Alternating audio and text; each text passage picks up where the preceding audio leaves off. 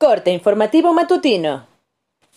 Esto es Mi Morelia Radio, el resumen preciso de los acontecimientos más relevantes con información del portal de noticias más grande de la región. Mi Morelia Radio. Bienvenidos. Este 16 de junio de 2021, estas son las noticias. La Secretaría de Salud de Michoacán recuerda a la población que la campaña Vacunación contra el sarampión y la rubiola para niñas y niños de 1 a 4 años de edad se mantiene activa.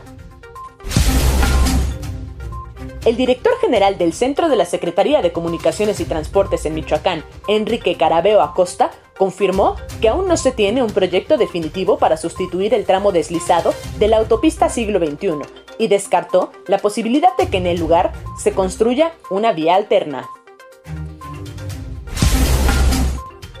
La Cruz Roja Mexicana Delegación Morelia invita a participar en la segunda carrera el próximo 27 de junio. Esto para reunir fondos para la organización que de nueva cuenta será de forma virtual para evitar un brote de contagios de COVID-19. Debido a que este año se prevén hasta 20 ciclones tropicales sobre el Atlántico y Pacífico con un impacto de al menos 7 eventos en territorio mexicano y con ello el riesgo de inundaciones y afectaciones en Michoacán, el pasado martes se instaló el Comité Estatal de Emergencias y Desastres para la temporada de lluvias y ciclones tropicales 2021. La Universidad Nacional Autónoma de México desarrolló una nariz electrónica con la capacidad de detectar enfermedades como el cáncer, asma o enfermedades pulmonares obstructivas crónicas, informó la universidad en un comunicado.